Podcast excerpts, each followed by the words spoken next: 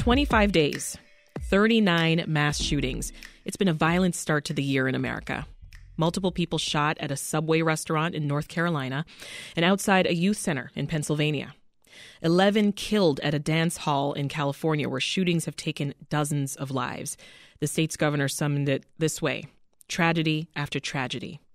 Here in Chicago, we started the week with a mass shooting. Two people killed and three wounded in a South Shore apartment. This is a lot to process, and we are opening up some space today to just talk. Talk about what you're thinking and talk about how you're feeling. What is on your mind? How are you talking about these events with your family and with your friends? What are you doing right now to care for yourself and for others? Call us at 866 915 WBEZ. That's 866 915 WBEZ. And joining us for the conversation is Iggy Ladden, therapist and founder of the Chicago Therapy Collective. Welcome back to Reset, Iggy. Thank you. Also with us is Pastor Raymond Chang, president of the Asian American Christian Collaborative. Welcome, Pastor. Thank you for having me. Pastor Chang, as we've said, it's tragedy after tragedy. What's on your mind?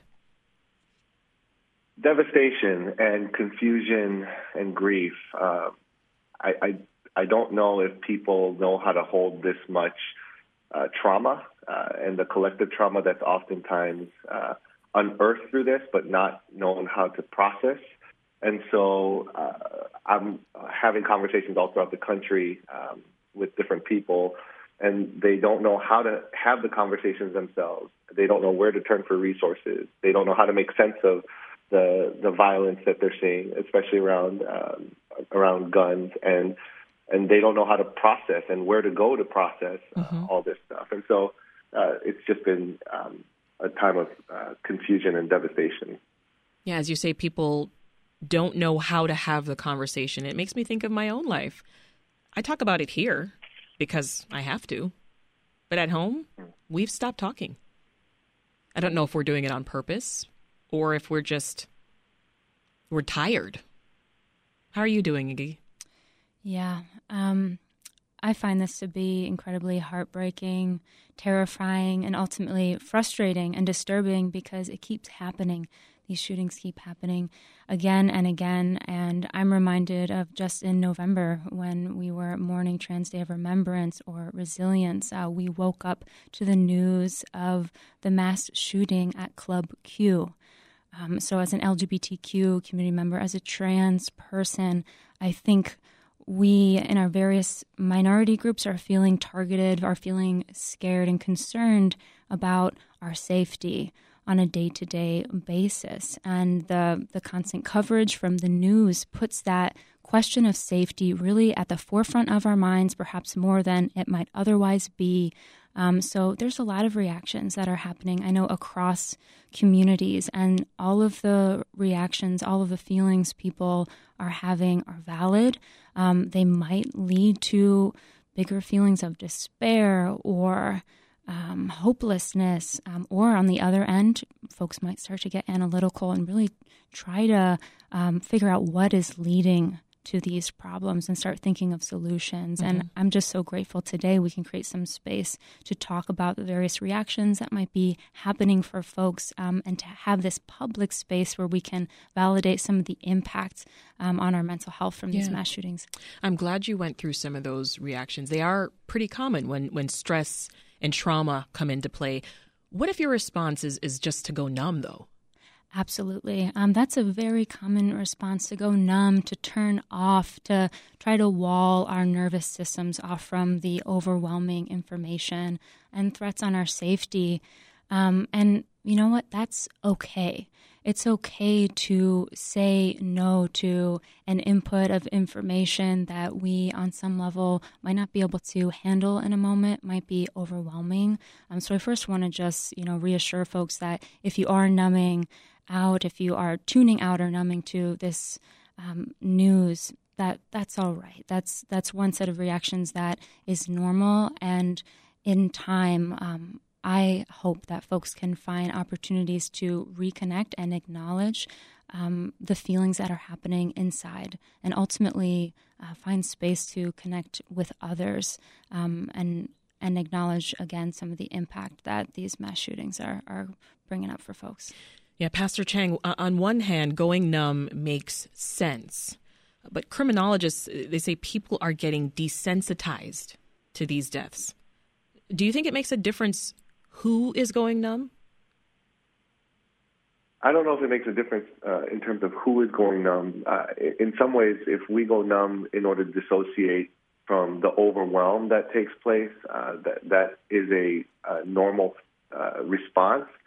But I think, on the other hand, there are things that we can certainly combat as a community, even as we're holding the difficulties of all the collective trauma that everyone in this country is experiencing. Uh, sadly, it's only in moments like these where people care about, start caring again about gun violence, and those who have been combating uh, uh, the proliferation of guns uh, are, you know, get more and more vocal. But then, you know, after these tragedies pass and, and the moment passes, we kind of go back to life as normal and, uh, and, and as usual. And so, I think there is an element in which we have to care even when it's difficult to care, to mm-hmm. at least uh, add our voices to calling for change where change is certainly possible and certainly needed. And so, on the one hand, uh, the dissociation or going numb makes sense. On the other hand, I'm hoping that as we get people care, uh, the, the care that they need, they also become uh, engaged to, to see some change in this world because we can't keep doing this. Let's go to the phones. Angela in Naperville has been waiting. Hey, Angela, welcome to Reset. Hi. Hi. Yeah, yeah. Good morning. Um, it's very tragic. Um, I'm Asia background. I'm from Naperville. Okay. So, um, my point of view is that it's not only talk about gun violence, but you have to think about why it happened and uh, what's the cause of reason. You know, the family issues and the workplaces. If we don't, we if we only talk about gun violence and we're not thinking about roots and then what happened again? Even though without a gun, they can use knives, they can use all and any other things. So I think that mental health is, is a big issue. It takes a village. It's not only one family, it's one community. It takes the whole society. We have to have to find a place to help those people. They really desperate, really need help. And then yeah. And unless until we solve this, you know, the roots, the basic foundation roots, and then this kind of violence will be less and less. That's yeah. my opinion. Thank you for calling, Angela. Angela brings up a great point, Iggy. Uh, we got to think about the mental health of these people who are committing these these crimes. Yeah, mental health is frequently brought up as potentially a cause for gun violence. And I want to right away dispel the myth that mental health or severe mental illness is the cause for this gun violence. Hands down, research has shown that it's actually easy access to guns um, that is leading to these mass murders. However, it is uh, true that we need mental health interventions, resources for folks who are impacted by this trauma. And also, we need mental health resources to address some of the underlying root causes, which is not mental illness. However, there are other factors that we we see um, in some of these um, cases of mass murders, such as you know we've recognized that 99% of cases these are men who are committing these murders. 50% of cases they're middle-aged men. A significant majority of times it's young men, often white men. So these these issues are both racialized and they're gendered. And so when we ask what is the root of this problem, it should take us to some pretty um, deep places about what's going on socially. And I hope we can, through these tragedies, actually start having more transparent conversations about why is this happening. Well, yesterday we spoke with Van Huynh, who's executive director of the Vietnamese Association of Illinois. She said her initial reaction to the shooting in Monterey Park was she was bracing herself. It's going it's going to be another white supremacist attack, basically. But once she learned that the gunman was an Asian man, she had these additional reactions. Let's listen. I think to hear that it's someone from your own community triggers all these other additional layers to it around the trauma that Southeast Asian Americans face, um, you know, as war refugees coming into the to the U.S., and also just the lack of services that are available to be able to address these issues. Um, in my initial conversations with a lot of local organizations, you know, we talk about the gender-based violence in our community, the gun violence that also exists, all of this coupled with the anti-Asian sentiment um, and violence that has just um, permeated throughout our community. Pastor Chang, what's your response there? She she mentioned the lack of services to address the needs of immigrants and refugees.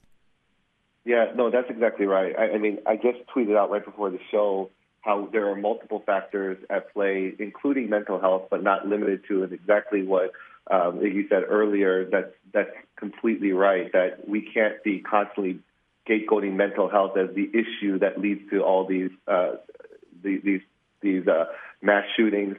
I, I, I, I basically said that we have to think about how anti-Asian racism that sparked violence and hate, uh, leading to increased fear, could be a factor. Uh, the lack of social support programs, because many of our elders experience isolation. I'm an Asian American myself, and so uh, when I heard that these uh, these incidents were perpetrated by Asian Americans, the first thought I had was, "Oh my goodness, we're going to see another spike of anti-Asian sentiment because we're going to get scapegoated for being perpetrators of these uh, mass shootings.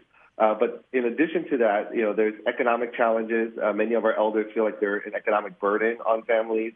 There's far right-wing violence-inducing propaganda that's widely spread, spread on social media channels because there's a lack of options for those who don't have access to English-speaking media. In fact, one of six Asian Americans uh, go to social media sites to discuss politics where far right wing propaganda and conspiracy theories spread like wildfire, whether it's mm. on WeChat or Kakao Talk or Line or WhatsApp or on YouTube. And so they, they're getting fed all these uh, very false and, and, and misguiding ideas. And of course, there is a stigma against uh, uh and the lack of mental health support but and then in, in addition to personal issues that can lead to domestic and workplace violence, and of course, of course, radicalization of male aggression. But as you said earlier, it is the easy access to guns that turns things into this type of mass devastation. I mean, like if someone had a knife, like we might be talking about an attack, and we might be talking about a casualty, but not this level of chaos and destruction that we're talking about today. This is Reset. I'm Sasha Ann Simons. We're talking about coping with the seemingly never ending gun violence happening in our country. That's Pastor Raymond Chang, and we've got therapist Iggy Ladden with us. We also want to hear from you with 39 mass shootings in the U.S. already this year. What is on your mind? What types of conversations are you having with family and friends, if you're having them at all? Our number is 866 915 WBEZ. Let's hear now from Taylor in Highland Park, who's been waiting. Hi, Taylor. Welcome to Reset. Hi, how are you? I'm good. How are you? I'm okay. Thanks for taking my call. I just wanted to comment on the many, many facets of grief and frustration that accompany these mass shootings, especially from the perspective as a parent of three young children. Our community experienced a mass shooting this past 4th of July, and navigating how to discuss and or you know shield our children um, from these events, discussions surrounding these events, just leaves no time to process. And I come from a community who has an abundance of resources. So thinking about the inequity that some of these other communities are facing in terms of support, um, unbelievably maddening. It it can just make your head spin thinking of all the levels of yeah grief and frustration. Taylor, thanks for calling. Hang in there. Take care. Iggy, let, us get into some self care, right? I, I mean, how can maybe talking it out and having people listen to you, how can something like that be helpful? Yeah, absolutely. And I think bringing up children is a really um, important point and can actually be grounding for adults because what children need is also what adults need. What we need in times like this is a space for somebody to just be with us, a safe space where we can voice honestly the kinds of thoughts and feelings that are going through our minds and our bodies. Um, and the chance and the space to figure out what we need to do next. Now, with kids, it, it is often the the case that we need to listen. Um, we need to, you know, give our kids a chance to name what it is that they've maybe seen or heard um, and and articulate some of the feelings that perhaps are coming up for them around that. And it's the same thing with adults. So I think it's actually very grounding to think about what is it that kids are are needing as as a pathway for what adults are needing. And it seems so simple, um, but it's it's profound what can happen when we have that safety. Because on on the most basic level, what's happening in a lot of our nervous systems is there's a question about safety. So, as much as we can answer that question for ourselves and for our loved ones that we are safe now, we're safe to feel, we're safe to exist, that's going to start to give us that, that comforting information we need. Yeah. In moments of, of strife, people often turn to a spiritual practice for, for solace, right? But just as often, people will get angry in these moments. Some asking, how can God let something like this happen? How do you respond, Pastor Chang? Yeah, I mean, uh, so as a Christian, you know, we believe that that that God exists and that one of His primary tenets is love. But love requires that you know people have choice, and sometimes that choice is to commit harm and and do wrong. And and so, though there is an element which we don't understand how to make sense of all the evil in the world.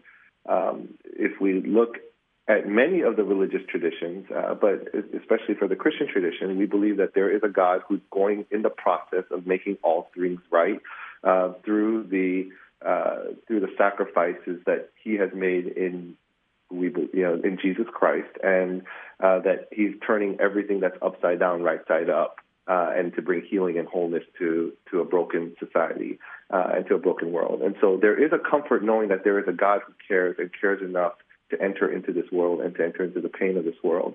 Um, but on the other hand, he, he also create. We believe that God created communities to be able to extend that care to other people. And um, and so while we don't, while there, I mean, there's, I mean, you talk about the problem of evil, and we can talk about it for hours. And so there's not really a soundbite for it.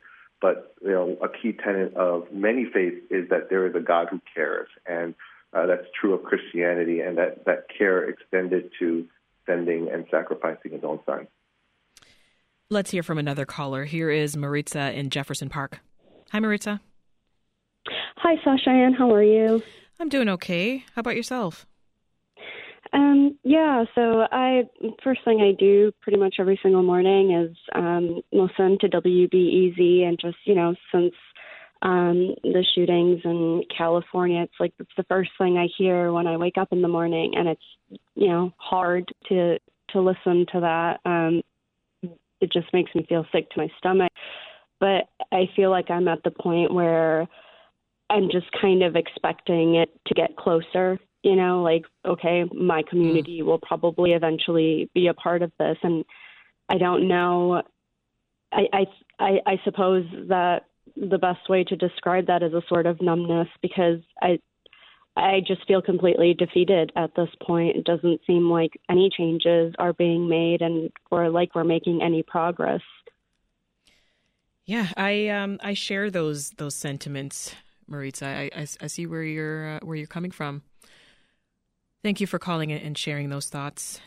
Iggy, I mean, again, it goes back to what we were talking about before that fatigue with hearing this all the time. I mean, Maritza told our producer before jumping on air, uh, she feels defeated hearing about these mass shootings. Um, there are a myriad of uh, discussions of, of why this is happening, maybe trying to find a common thread, trying to understand. I feel like as humans, we have this desire to just make meaning of things, right? So, is that useful? Absolutely. I would say that that desire to make meaning and often problem solve and prevent is a way of re engaging ourselves when we tune out. So, if you find yourself trying to make meaning um, or understand what are the roots of this problem that that is good because that is a sign of leaning in and engaging acknowledging what is happening and ultimately you know in order to take care of ourselves and to take care of our communities it's about engagement and there are different pathways to engagement. Um, not everybody is necessarily going to take on an, an activist um, form of engagement or a body based form of engagement, but um, I encourage folks to ask themselves what do they need to re engage with themselves right now, to connect with themselves right now. Um, and to take care of your basic needs. Make sure you're getting enough sleep, make sure you're eating regularly. These things start to go out the window, basic self care things, and then we find ourselves even more impacted by this stress. Unfortunately, research is showing that despite the fact that the, these shootings happen again and again, you would think we'd become more habituated, but actually we're becoming more sensitized. And sensitization can look like numbness, it can look like walling off, it can also look like not being able to stop consuming information, really trying um, to just keep scrolling.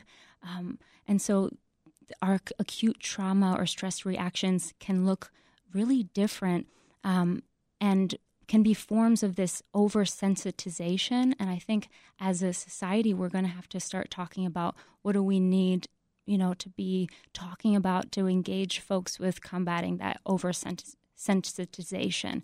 Um, certainly, top down solutions like gun safety is a really big part of that. But again, access to mental health care, um, and reminders in our churches, in our schools, in our communities um, that it's important to be checking in on one another yeah. um, and doing the basics to take care of ourselves.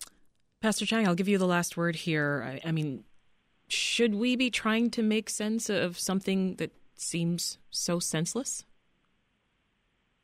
Yeah, I think Iggy said it really well. I, I don't know if we can make sense of things that are this senseless, uh, but I think we have to uh, come to certain conclusions so that uh, we get the help that we need, we get the care that we need, uh, we are building the communities and pouring into the communities that we need, and we're uh, moving towards uh, a type of social change that, that we want to leave to the next generations because I know I do not want to leave a world to uh, to my child that is rife with this type of devastation. And so um, I, I, think you know, on the one hand, we have to know that it's okay not to be okay. Uh, and on the other hand, we have to uh, actively seek help. And I love what Iggy said in terms of checking in on people. Uh, check in on the person that you might think is uh, experiencing isolation or is caving in on themselves, uh, and then uh, make sure that you're inviting them into uh, into into life giving community uh, because we need each other in these times. Pastor Raymond Chang is president of the Asian American Christian Collaborative, and Iggy Ladden is a therapist and founder of the Chicago Therapy Collective. Thank you both.